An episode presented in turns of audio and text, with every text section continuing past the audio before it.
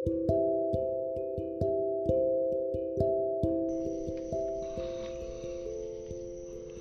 so what's up? It's me, Guy. It's a Friday, and it's the happy hour. So I'm out here in Georgia and just um, doing a little comparison between the North and the South and what it's like to be outside at 8:50 here in Georgia versus if it was 8:50 in Jersey. So the first thing I noticed is that it is very noisy here with critters.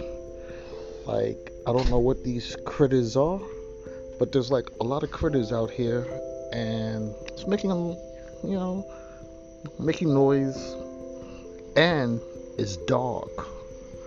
So that's like two things so far is different than being, you know, back home in Jersey. So, um, sitting out on the porch here, and the amount of bug bites that I got is like crazy. Another thing, as you heard in the background, is people love their guns down here in the South. So occasionally you you will hear gunshots. Um, I don't know what they're targeting because it is dark. Um, no, it's not fireworks. It's definitely gunshots in the dark. So I don't know what that's all about.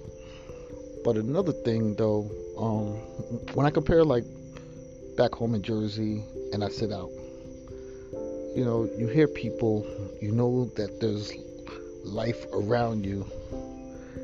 And like out here, it's like totally, not totally dark, but it's like really dark, and you don't really know what is in the background, what can like sneak up on you. So like the same type of animals, wildlife, you know, like deer. We got them in Jersey. Um, we got the skunks. We got the what's the other thing? Skunks skunks, um, raccoons. We got the raccoons. Um, yeah, we don't have typically bears, but we do have the skunks, the raccoons, and the deer. So, haven't I've seen um a deer since I've been here in this subdivision. Um, was a doe. Um, haven't really seen many bucks this year, but I did see a buck back in Jersey. Um, at Echo Park. It was the rack was like really really big, so that was kind of exciting. Um, but that was like no, I saw another buck at um on 22. Okay, so back to the comparison. So um, it's just different in Georgia because nobody's really out. Um, I guess there's like different eras. So I guess this era, this generation, um, takes more so to living inside and you know enjoying the amenities of the inside of the house versus the outside. Cause um, Jersey, you have people who don't have yards and they have like apartment parking lots and they grill in the parking lot and then down here, people have backyards, and you know, really haven't smelled much um, barbecue or grilling going on. So I guess that's another comparison that like things that people in Jersey who live in apartments take for granted, people in the South just really don't take for granted. Because you know, you don't really smell the grilling like every day somebody's grilling in the parking lot. Even in the rain, they make the little makeshift huts back home, and they and they're grilling, and that's the difference. And um, another thing though too that I find different is like the whole notion of community. Like back home, you know, we may not know our neighbors, but we speak. And like when we're doing our own grilling in the back, somebody needs something, people are friendly. They come up, they talk. Even though we may not know each other by name, we know like we ask like how was your day, stuff like that. Um, here I see everybody mostly stays in their own little unit, and um, it's more so. It's it's more so. Okay, but my impression is that like people aren't friendly. So like I think back to like growing up in Queens and Long Island, people really did have a connection with everybody.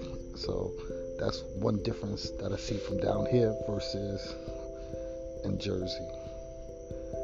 It's, it's more so more of a connection. People are friendly down here. That's a little true, but it's not the connection. It's no like um, El Barrio, um, the hood. It's not that type of connection. Um, and I guess this could be very isolating because there's no transportation to get around, and there's no like stores within walking distance, and you know, that is what also helps build the community. Being able to walk to the store, walking by somebody's house, and then they see you, and you know, you get to communicate with people that way. Um, yeah. But the one thing that I'm excited about is for tomorrow morning, I get to have my French lesson. I'm just switching gears because, you know, this French thing is like really. I should do another podcast on why I want to learn French. I think that may come tonight while I'm sitting upstairs thinking about why I want to learn French. Je m'appelle de parler français. Um, Dakar. Um, Dakar Habib, um, Montreal, Eli, Journey. Um, so like saying the words are different than when I'm having conversations like with my tutor or with people who are my language partner because when I say stuff right now, I gotta like think about what I'm saying and that's not how language works. So like when you have when you learn a language, you have to be able to like say it, not like think about what you're saying. So like when I talk, just say things, I'm thinking about what I'm saying. But like when I'm talking to people, it flows really easy. But the cool thing about it is that I've been recording myself and like the accent is there, like it's there. Um, a tutor even tells me that that like my accent is there, so that's a good thing. But stay tuned for the podcast on why I wanted to learn French, because it's more than the fact that I want to go to Montreal. It's also about that when you learn a new language, it keeps your brain cells alive because you have to use them to, to comprehend the language and to um, develop stuff. So, trying to keep the brain alive. That's coming tonight. But, um, that's about it for this podcast. Um, stay tuned. Happy Hour is going to be a part two tonight. Might be a part three. Might be a part four. But um, that's about it.